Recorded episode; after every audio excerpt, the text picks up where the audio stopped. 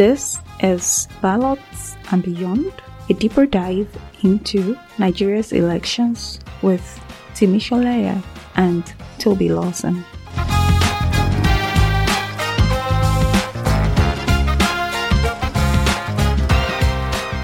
Good day, everyone.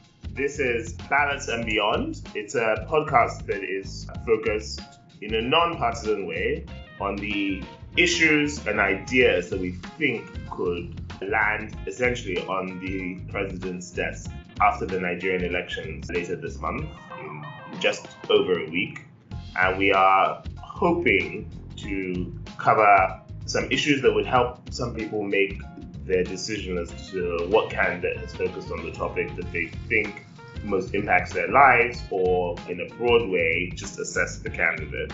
Today, we have a focus upon healthcare and so we've called upon the expertise of Tito Ovia, the ex co founder of Helium Health, which is a health delivery and health technology company. And the second guest is Ife Bakare, the Director of Strategy and Innovation for MedPlus. So we're trying to look at the healthcare delivery value chain and talk about the things that the president could think about or a future president could do in order to assist, which might include talking about the role of the federal government in all of this and where the bottlenecks are. Um, hopefully, this will be a fun one because for once we actually have some millennials. In fact, I think Gen Z is. So we've come w- way down and we're hoping to actually talk to people who are thinking about the future of Nigeria and not just middle aged men concerns. So with that, I'm actually going to pass over to Tobi Lawson, my co-host. Thank you, Timi, and it's a pleasure to speak to Ife and Tito today. You're welcome, guys. Thank you for having us. Thanks for having us. It's a pleasure. I think where I'll set the ball rolling, so to speak, is generally, if you can just describe to us how the overall policy environment around healthcare affects what you guys do? So just quick context on me. Ife Bakare, I'm head of strategy and innovation at MedPlus. I joined the business in 2019, June, and so we've been here for the past three years, three and a half years, will be four years in June. When I joined, we were at about 45 stores, and now we're at about 100, hoping to be about 150 by the end of the year. From a pharmaceutical and a pharmacy perspective, we're sort of the last mile, as Timi said. So people come to us for everything. I have a cold, I have a headache, I have a flu. What do I take? What do I do?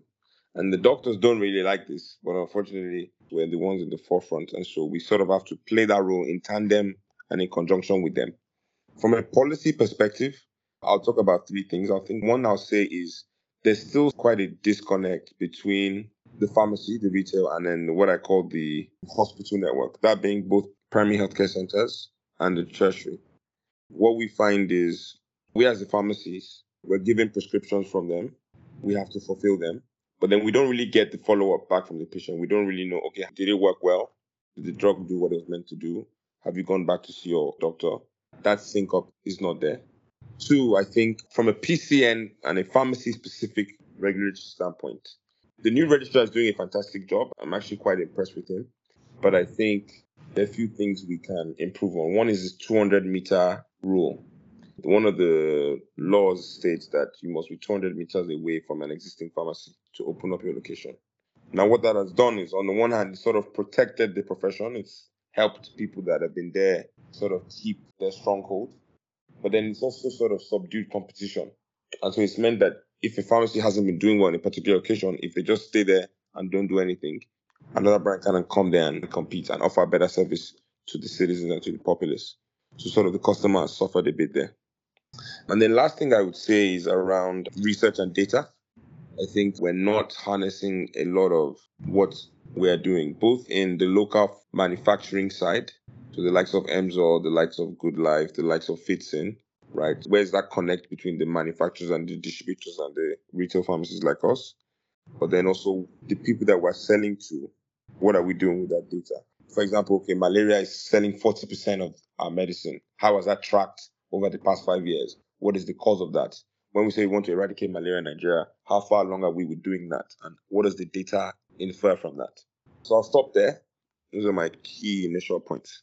Hi, everyone. Tito Ovia here, former co founder of Helium Health. But my real job was I was the head of growth in Helium, and my focus was really working with governments to ensure that our technology could be adopted in their various healthcare policies and healthcare projects. Most notably, I led the project in which we digitized the secondary care facilities in Akwa Ibom State to ensure that, of course, the governments itself could be able to have electronic medical record software within their hospitals, upgrade it with solar power networking, um, of course, the necessary devices so that the government have a sort of state dashboard in which they can view data that they are then collecting from those hospitals, like how many patients were female over the age of 40 came in with malaria in this week, things like that. Another major project I led was the Lagos State COVID 19 testing platform that also enabled for us to actually open up our airports. So when people were coming back into Lagos State, they had to fill out the form, um, had to be able to pay for their COVID 19 tests, and also then upload in turn after a while their COVID 19 vaccination cards. And, you know, I would say that the real beauty of that is truly seeing how technology can help leapfrog certain problems that we actually faced and we had um, as a country to allowing us to open up our markets, like with COVID 19. I would say that my three major points of things that should be touched on, I would actually first of all start with education because we can build the fanciest hospitals, we can get the equipment. Again, Nigeria has been shown to be able to draw on investment year on year, um, even though we've been on a steady decline. But we've seen to draw on investments for other sectors, whether it be oil and gas, whether it be you know civil works of building roads, whether it be things like building a deep seaport. We've been seen to be able to do that, and we can do the same with healthcare and buy all the fanciest equipment in the world. But the problem is that do we actually have the people that are trained enough to be actually man this and run this. And people talk about brain drain and things like that, but people are leaving because nobody wants to be behind their peers. Just educational wise, you know, people want to be able to be trained upon the latest procedures and using the latest equipment and things like that. So I think, first of all, before we even start talking about, okay, how do we make our healthcare sector better, we need to make sure that there's even a foundation educational wise for the people that we are having in this country to make sure that there are continuous programs and fellowships and things like that. And we're in turn partnering with possibly the best hospitals around the world to ensure that our people are being trained consistently in the different departments. And this isn't just doctors, this is lab technicians, this is nurses, phlebotomists, you know, radiologists. Again, it goes on and on and on, but throughout every single part of the healthcare delivery system, we need to ensure that we constantly do that.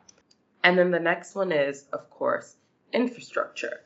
You know, yes, we've been seen to be able to attract investment, but I don't feel like healthcare has, especially in Africa, has been seen as a for profit business enough. You know, especially the hospital is almost like a social service, as you will. It's almost laughable when people say, okay, let's do medical tourism and, you know, let's build a healthcare megacity. What does that even mean in the first place? What does that begin to look like if you're not putting the hundreds of millions of dollars into these facilities in the first place? You can't just build a building and stuff equipment into it. So, do we really have those for purpose built hospitals and facilities in the first place? Um, and then finally, sort of Ife touched on this a bit, but where helium really came in for me and was passionate about was the connectivity. So, you know, like Ife said, pharmacies are actually our first point of care, whether we like it or not. Yes, you have all these primary care centers dotted around and things like that, but people don't go to them. How people act, or maybe our culture or how we behave, or our behavior is people first of all go to pharmacies and they sort of ask them.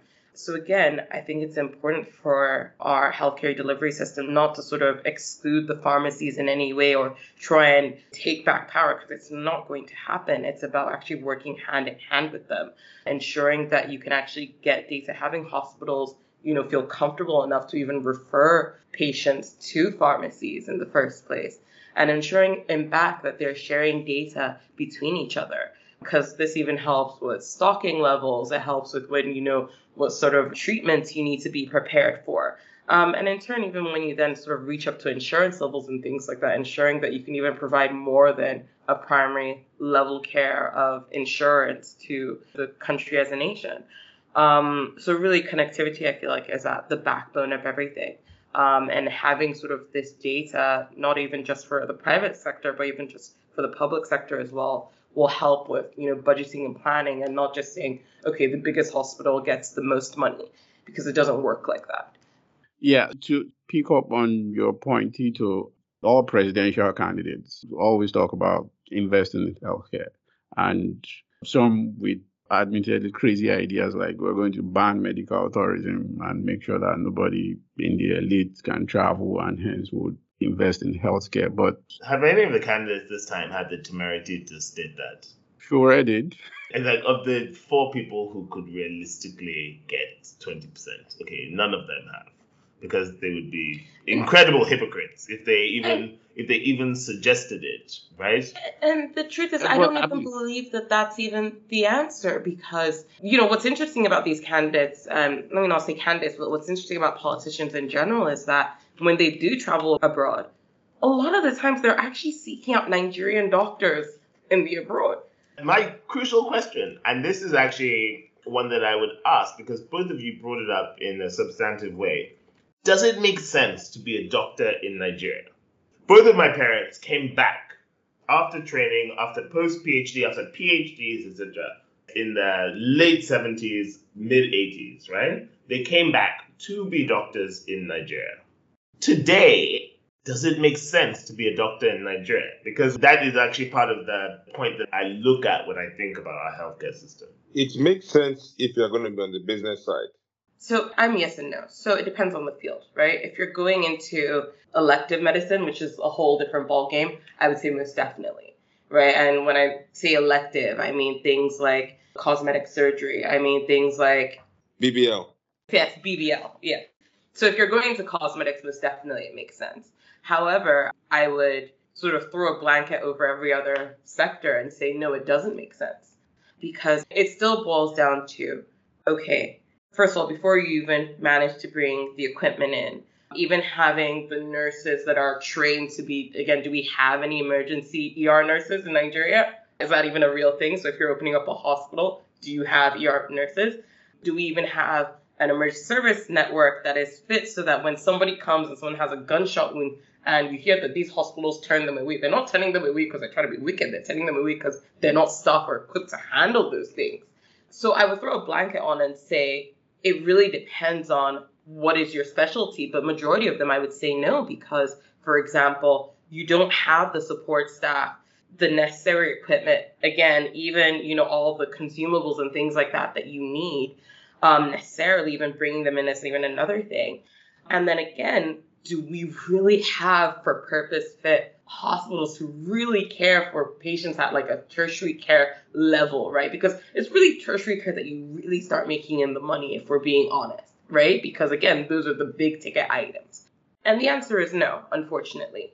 And the truth is that when you then begin to say, okay, you know, do we ban medical tourism and things like that? No, but I would say it still comes down to education. But if you're investing in your healthcare sector, and investment doesn't necessarily even mean money, right? It means we are UCH. We're going to set up a partnership with, you know, for example, Harvard Medical School or like John Hopkins, in which we do like a doctor swap, or in which like you know your lecturers sometimes come and teach and I things like that. The DRASA did it with Penn on infectious disease. Exactly on infectious. And you wonder how did that how did that pan out? But again, let's do it on more than things like infectious disease because yes, apart from that was Ebola. Exactly. Uh, apart yeah, from so, so I mean, apart from things like Ebola, of course, right, apart yeah. from things like Ebola and malaria and things like that, like why can't we do it on like you know cardiovascular diseases? Why can't we do it on things like asthma and diabetes and things like that? Right? Can we do it on pediatrics? So when I talk about investments, it's really even starts from there, very simply, right? And setting up those link partnerships because even one of the reasons why in the UAE they've managed to set up this whole like healthcare hub is because of those partnerships that we have with different healthcare institutions all over the world, which is important. So even starting with that, I feel like it's important because we have a plethora of doctors that come back every two weeks or once a month, right? And they do that to sort of, you know, say, okay, I'm bringing all my equipment in, I'm bringing all my consumables in, I'm doing all of that, and I'm going to do surgery here, back to back surgeries, and then I fly back, and then follow ups are then on Zoom. So, yeah, we have the minds, we have the people, but like education, I feel like is such an issue and infrastructure. Tito, just to ask you a question on that. The, the likes of Evercare, Reddington that just opened Duchess on the mainland, and then you know the Arjolad guys. They're all trying to make strides into healthcare and in, on the private sector side. How do you see them doing, and where do you see them as the challenges, and where do you see them making strides? Because So- you know they've all raised quite a bit of money. Most definitely, they have, right? And for example, they are perfect examples about why I talk about education. Because if you go into a hospital like Evercare or even like Reddington, you would definitely put them, you know, our top five within the country based on aesthetics, based on equipment, based on That right? aesthetics thing is a real thing, but it's important in health it's because, very because when you walk in, you want to feel, you want to feel clean and especially if your price point is targeting those people that usually go abroad then most definitely you have to look a certain way. Again my problem is that these hospitals you have an er do you have nurses that are actually er nurses? Like for example or are they just some people that okay maybe they've been doing 10 years in nursing and things like that and then okay you then put them there and if you look at the majority of these hospitals they will be shy to answer this because the answer is no so same way that you have doctors that are in pediatrics, specialists in pediatrics, specialists in cardiovascular, specialists in, you know, again, cosmetics and things like that, right? The same way that you also have other people that are part of the facility as well that need to be specialists in what they do. And the unfortunate thing is that these people too, it's too expensive. So most likely they bring in doctors from abroad or different countries, things like that, or even train up their own doctors. But they don't do enough for the other support staff that are supposed to also be part of those hospitals. And that's something that I see constantly around all these hospitals. And there's nothing that they can actually do about it because unfortunately, the people just don't have the training. So yes, doctors, you can manage the fine because if you don't even necessarily want Nigerian doctors, what you bring them in for India, bring them in from Ghana, wherever, right? You can find the doctors. But again, the other support staff that also contribute to the care of the patient, we unfortunately don't have that. So I feel like sometimes we only think, okay, yes, we have these important doctors. This doctor has moved back. We've set up the facility. But what about the support staff? So if I, because I actually feel as if Tito has answered my question, but you are trying to eat the lunch of the Nigerian doctor. That's the Med Plus thesis expansion plan, right? No, TV, don't get us in trouble. oh, No. They're already No, eating I'm the saying lunch. that the, I have this thesis that the best intervention, if you want to work in African healthcare and treat the most people, is to upskill the pharmacy. To make the pharmaceutical intervention able to distinguish between this person needs this particular drug or actually at that point have the pharmacist intervene and be like, this person needs to see a doctor actually, not me. So Yeah. I'm trying to be a little bit diplomatic. No, diplomatic. but I think it's okay to say that the pharmacies, because if you look around Africa in general, right, sub-Saharan Africa, pharmacies are, it's not, oh, maybe they are trying to, they are eating the lunch of the hospitals. And they are going to continue doing it, right? It may not be at the scale that we want, but I'm for it and it needs to happen because if anybody was to ask their staff, right, or anybody that was of lower class or anything like that, you know, sort of drivers, gatemen, things like that, okay, When okay, you when you're feeling unwell. well, where is the first place you go to? They will tell you the pharmacy. Hands down, they will. Of course, you know, you can buy almost every single drug. You can buy antibiotics, Everything anti-malaria, apart from Lexotan, you Literally, can buy in the everything you can buy over the pharmacy. You can buy antidepressants over the counter. Literally, you can do all of that over the counter. Again, their understanding is what do I need to go to the hospital for because it's still medication that they are going to get. So in their mind, they are cutting out the middleman who is the doctors and the hospital. Yeah. So what they're supposed to be doing, right, is that the hospitals are supposed to be working hand in hand with the pharmacy. So they're meant to, for example, partner with a MedPlus and say, okay, I would like to be able to station a medical officer there in your pharmacy if that's Yeah. So if somebody comes in, right, and maybe we do things like we offer free blood pressure tests and things like that. So if someone comes in, you're not sure, I can be able to give advice. We can even possibly then refer them to our hospital, right? So again, they even become a pipeline for growth for those facilities. Not then try to shut them out or not say, oh, I'm not, because some hospitals even refuse to even write down the medication that they want to give you. I'm, I'm telling you, and these Really? are, again, I'm not going to mention any names, you know, of Yeah. course. Yeah, they but do. Don't forget the hospitals have their own pharmacies as well. So they want to sell Yeah. it through this. hospitals in the country refuse to write down the names of the medication on prescription, or even sometimes even Because tell they don't you want you to go pay to, go, and buy it somewhere else. Exactly. They don't want you to buy it somewhere else. They write maybe because I actually I've seen one of these where they wrote down my condition because I paid, so they had to write something down. exactly, They wrote down my condition, but not the not what they're prescribing you. No. So it's until you've even paid for the medication, then of course they give it to you, but they still don't write it down. So you have to start looking on the packet and being like, oh, what am I supposed to take? Yes, that's what they do. Which for me is completely wrong because you're meant to work hand in hand if you ever want to scale this healthcare system in the first place. So again, if I owned a facility, I would be partnering with every single pharmacy that was around. I'll be partnering with pharmacies. I'll partner with the outside labs. I'll be doing that because I would then be using them as a source for a pipeline. So I'm going to pivot a little towards something that Tobi might ask and kind of leave it to him because otherwise I'll get involved in my own preoccupations, which is that should the government hands off this? Are there areas that the federal government should focus on? Are there areas in which they're obstructing good things that could be happening? You know, like if I mentioned the 200 meter rule, which as he concedes doesn't really I've never heard of that, and it's completely insane. I can quickly come in here. So I'd like to think about it in the three P's people, product, process. Now, as Tito has mentioned clearly, there's definitely a talent gap on the people side. So the government and everybody, both private and public sector, need to invest in not only retaining the people that come out, but also then developing pipeline of everybody in the ecosystem nurses, phlebotomists, pharmacists, medical officers, surgeons, etc. We lost last year probably over 50 pharmacists abroad to Jackba, and we currently employ maybe like 350 pharmacists. So that's quite a sizable percentage. Definitely on the talent side, we need to create that ecosystem of talent and then monetize them to stay. It can't just be because of altruism motives. There needs to be a monetary incentive for them to stay here. On the product side, I think the primary healthcare centers, in this report I shared, it talked about how they wanted to revitalize 10,000 of them. They need to figure out how do I get last mile healthcare delivery, right? Rural areas, etc., that makes sense and an efficient way. So that's what I'll say on the product side. And on the process side, is the things we've mentioned around the whole value chain.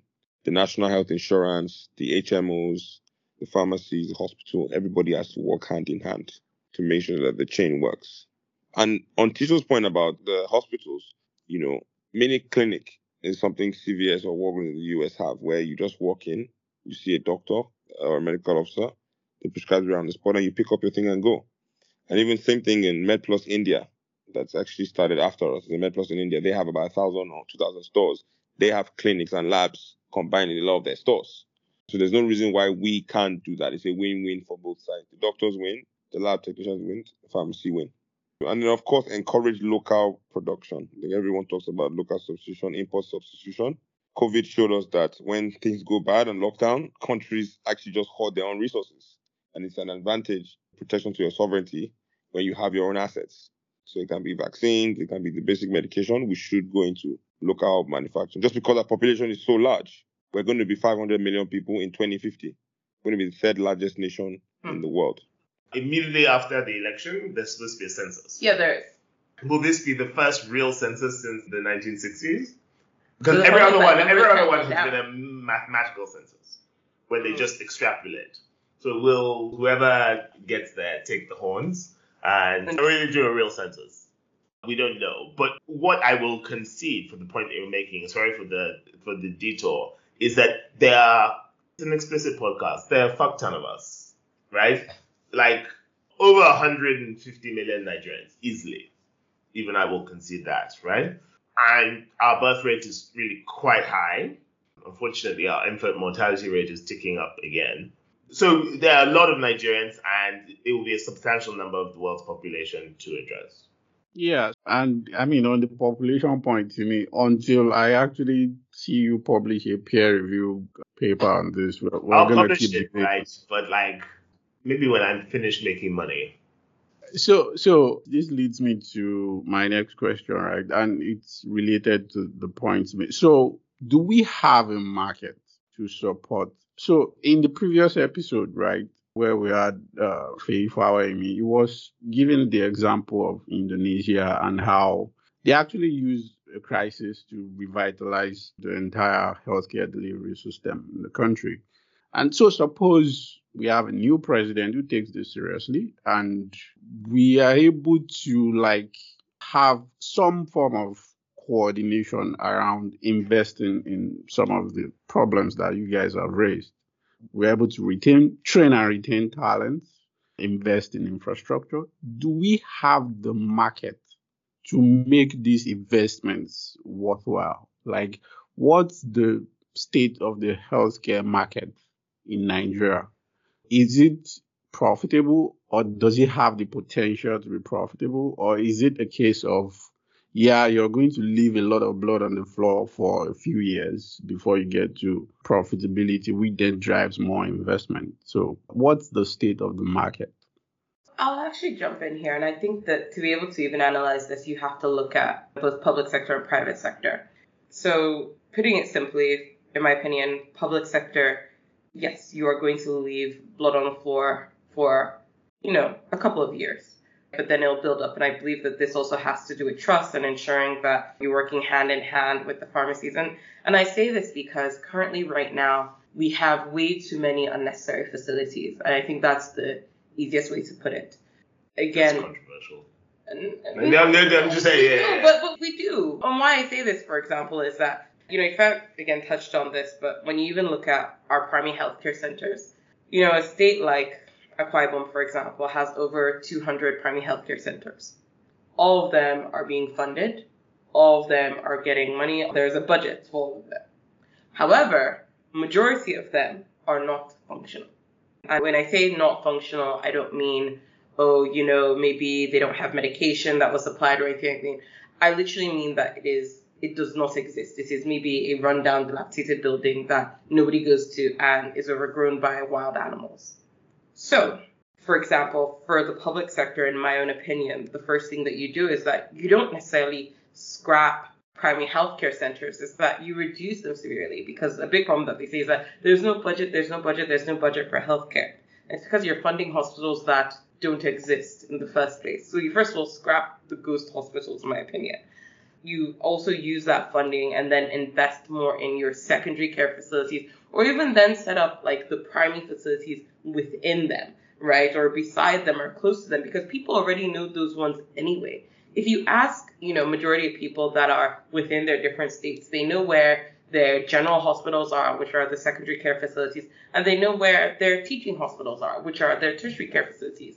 But their primary healthcare facilities, again, they don't go to them, they don't use them. So I would do something quite controversial, which isn't necessarily scrap them, but I would reduce maybe like 75% of them and then use that funding to build up your secondary care facilities, not increasing even the numbers of them, but just pouring more money into ensuring that the nurses, for example, and the doctors are paid better, ensuring that you have consumables, ensuring that you can even put a coat of paint or even pay for a cleaner to come in and like do things properly. I would do that. And then even the tertiary care facilities, because some of them have no running water. I've been to at least six of them around the country, if not more, have no running water, aren't able to even support what's going on in the facility, and they've sort of almost gotten too big and overrun. Um, again, something controversial. Shut them down, close them down, save the money, and start literally some of these facilities you have to start again because there is no amount of renovation that you can do that will literally build up these facilities. For example, this hospital in Kano, um, Mohammed, right, is one of the oldest facility actually. It's older than UCH in Nigeria. There actually is not enough water in the ground where the facility is located to support the facility, which means that if you like restart the facility in that exact same plot of land, right, it is You're not always going to have a water reticulation problem. Exactly, you will. So again, a lot of these facilities you have to start again. So that's why I say for public sector, most So definitely. what? So what? Sell these to property developers, etc. Use that money Exactly, to use to- that money exactly, Okay. and then start again. And again, it's gonna be controversial because the question goes, where then do these people go and things like that. That's where I was born. How exactly, you... but you can't be sentimental with these things because a facility is not fit for purpose. That facility is never going to be able to improve. People are going to keep on dying. You're never going to be able to give quality of care. Start again. So quite controversial, but for me, that's on the public sector side, right? And that takes a lot of town planning, strategy. You know, again, you need almost everybody to come in from the different sectors to work hand in hand, which you know, Nigeria, we've shown that's tough. exactly it's tough to bring in different heads of even just departments, talk less of ministers. So that's another angle.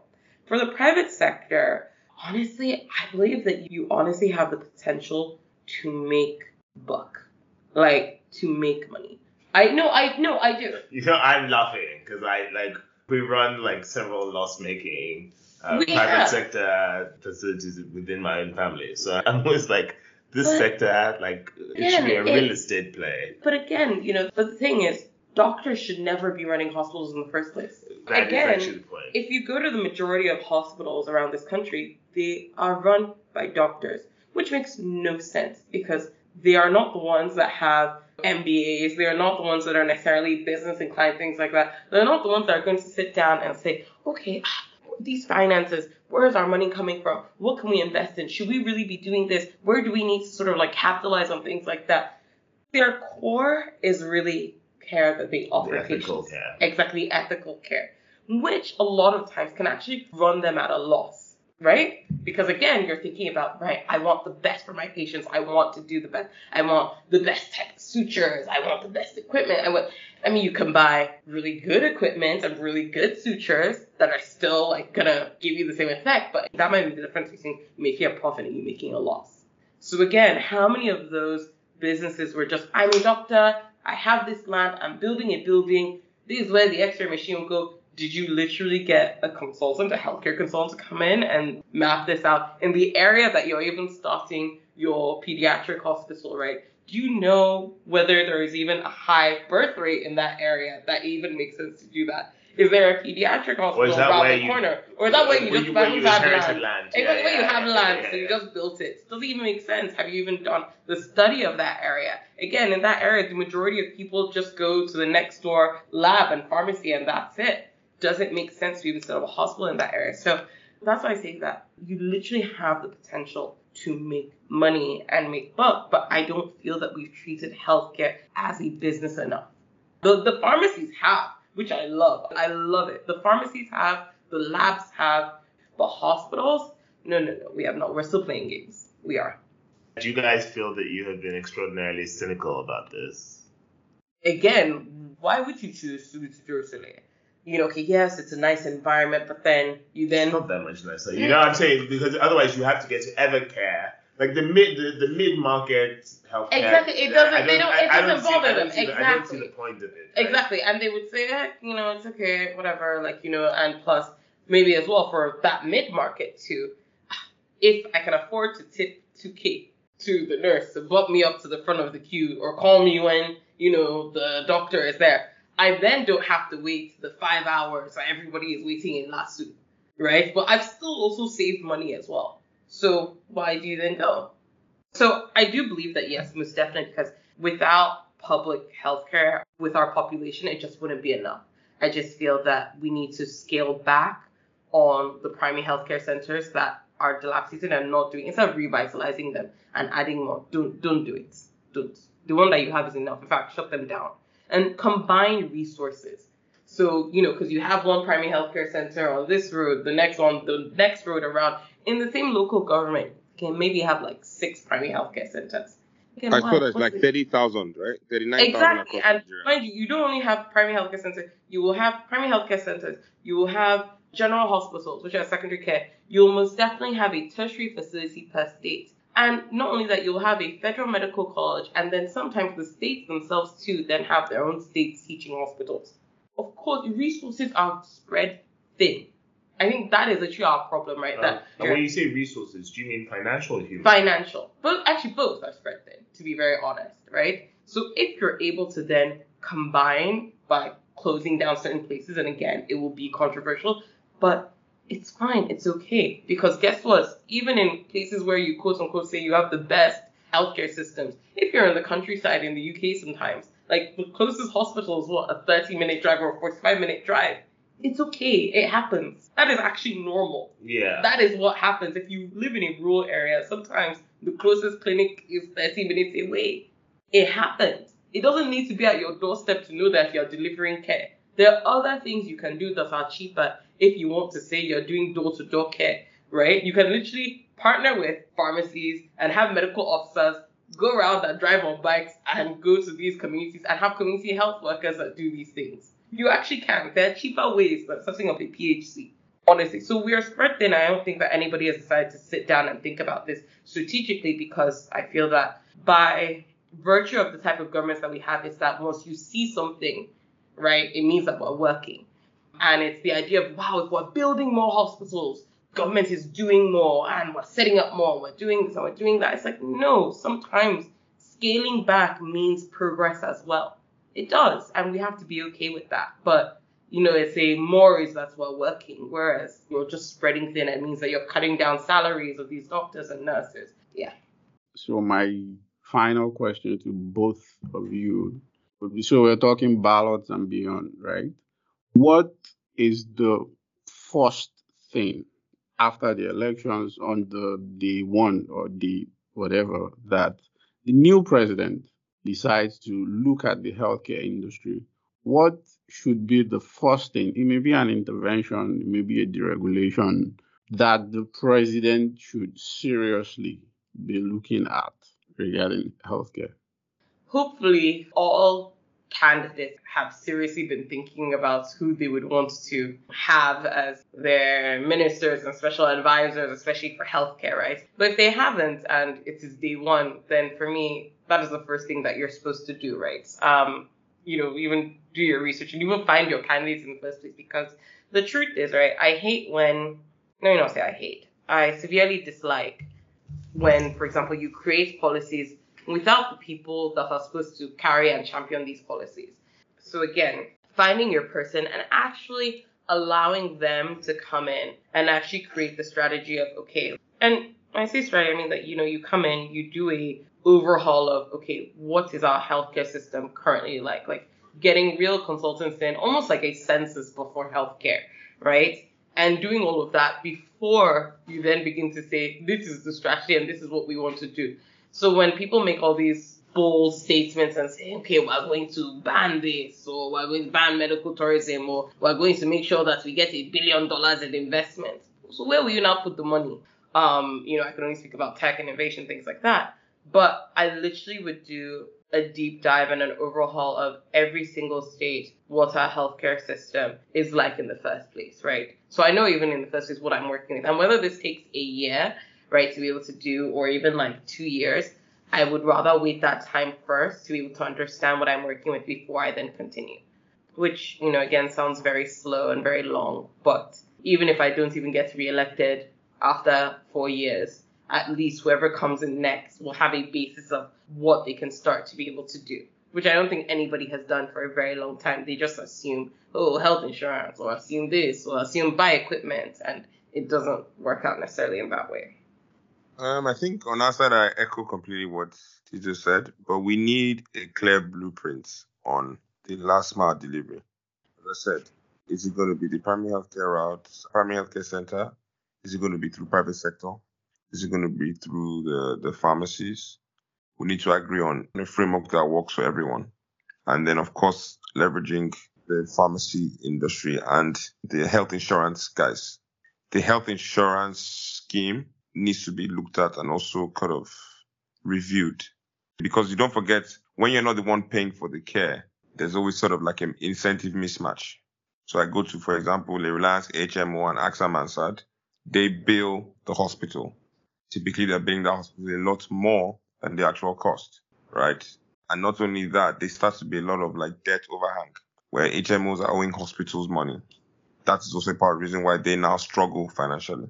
So that ecosystem needs to be reworked. And then, of course, as I said, he needs to invest in talent. he or she, the next president, needs to now look at how are we building pipeline and capacity in the industry. And I should mention all the health tech players coming up. We're all very excited about them. People like Helium. In the pharmacy industry, we have people like Pharmacy Africa. There's DrugStoc. There's Remedial Health. There are quite a few players playing around to help scale.